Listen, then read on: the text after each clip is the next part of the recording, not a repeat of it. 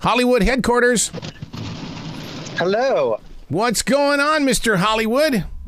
Oh wow, it is raining here like you wouldn't believe. Really? Really? I like Yeah. me some rain. Is it, is it a cool rain or is it one of those where it's like, uh oh, this is going to be a nasty day kind of rain? Well, it's been quite hot here this last week, so I think it's going to cool things off a little bit. Okay, okay, yeah, that's right. You're you're on that same trek that my family is up in Montana. They they get it first, and then you guys get it. Exactly. Yes, it does move from the west to the east, from what I've heard.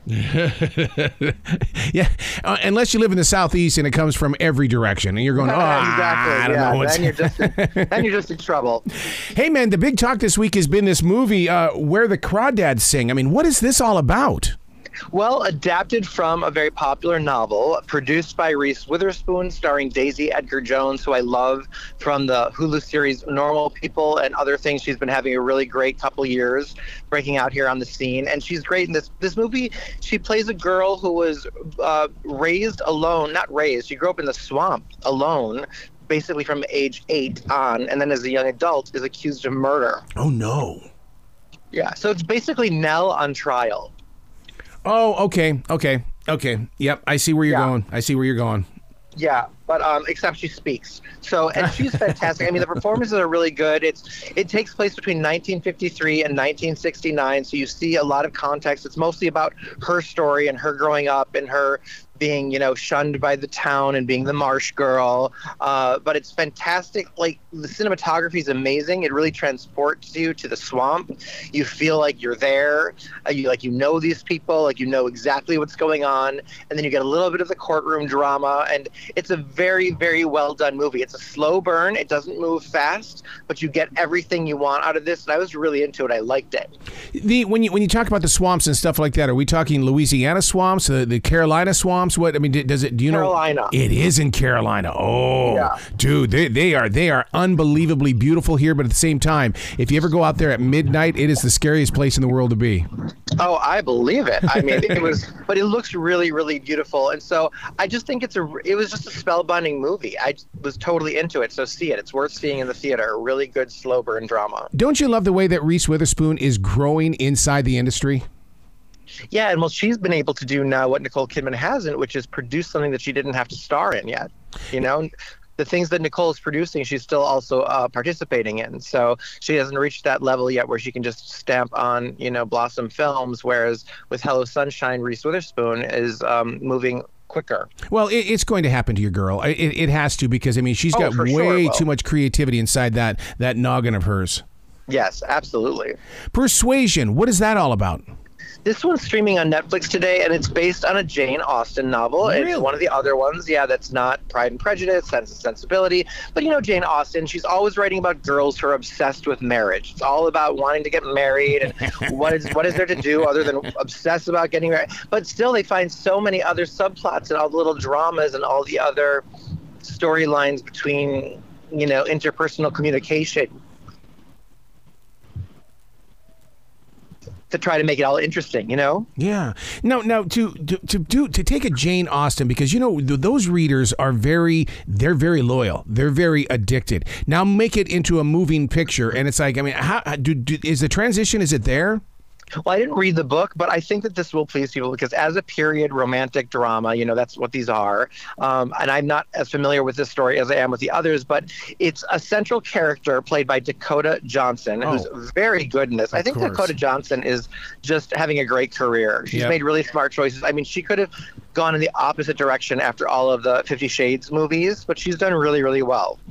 And- and I've always loved her. I mean, she she's got a look about her, and, and, and it's not. I don't want to say. I don't want to do the the guy versus girl beauty beauty look. No, she's got a look about her that Yes, really draws you. mysterious. Yeah. she's very mysterious, and that's very important and alluring. I think as an actor to have a great sense of mystery about you, and so I love that she has that.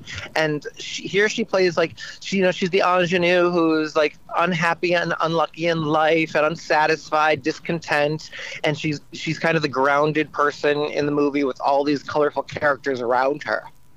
Now, the, the- what what does the the title of it mean, though? I mean, persuasion. I mean, is, is she persuaded into doing something? Yeah, they're trying to Well, it's not that she's being persuaded; it's that she's kind of torn between some lovers, and, and you don't know where to go. There's a love triangle, and you're rooting for her.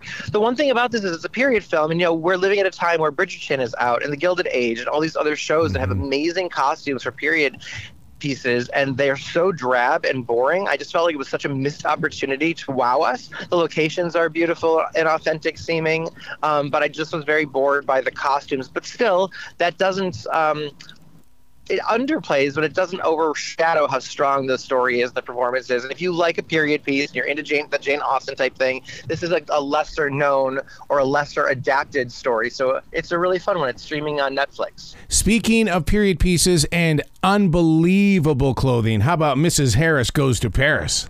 Now tell me you saw this one. I did. Oh, good. I was so charmed by this movie.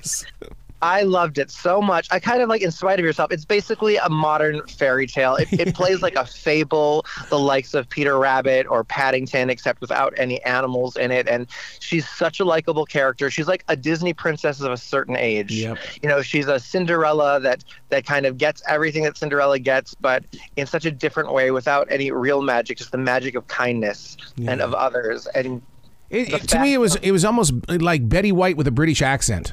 Yes, yes, she's so likable. That's Lesley Manville. She is so likable. You root for her, you identify her, you want her to make it to Paris. It's a great cast. She's fantastic. You also have Jason Isaacs, you know, Lucius Malfoy from Harry Potter. You have Isabelle Huppert, who's amazing. Lucas Bravo, who's a really cute guy from the Netflix series Emily in Paris. Um, and he's fantastic in this. And it's just there's so many different elements. It's one of the most satisfying movies. Like I was rooting for her the whole time. At the end, I was rooting for a sequel. Like I would Yeah. love this show to spin off into a series to stay with these characters or to revisit them. I just absolutely loved it. How loud was the groan in, in, in your heart when she walked into the room the morning after before the headlines were written? And I know what you're talking. You, you know what I'm talking I about. I mean, that groan came the minute that night started. That groan Yes, was coming. You know, it. I was. Yep. It's like you saw it. You, I think you had the idea before she had the idea because you know who she is at that point.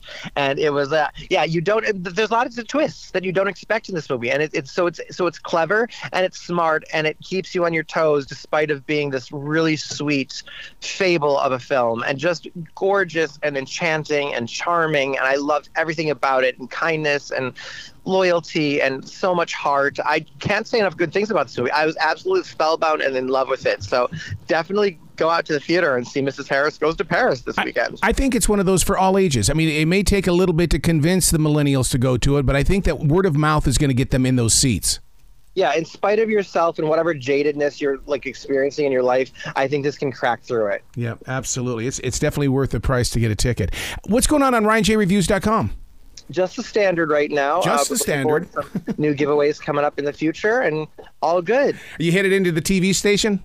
I am, yes, running a little late. Oh, you better get in there then, mister. You got to put that makeup on. so true. You hear Arroe, Jazzy in the you so background? You hear Jazzy? She's in here going "Mwah," in the Oh, background. Jazzy, and you guys had a nice, a nice uh, adventure recently, huh? Yeah, we did. We went camping. She loves to go camping. Uh, you're so lucky. you need to So bring Toto great. down. I know. Oh my God, we would have so much fun. I, maybe I'll do that someday. That, actually, maybe I'll do that. We will. We'll be out there, Jazzy and Toto, just just laughing with the clouds. That'd be so great. Well, you be brilliant this weekend, Mister. Get into that TV station. Uh, Arroe, thank you so much. You have a brilliant weekend as well.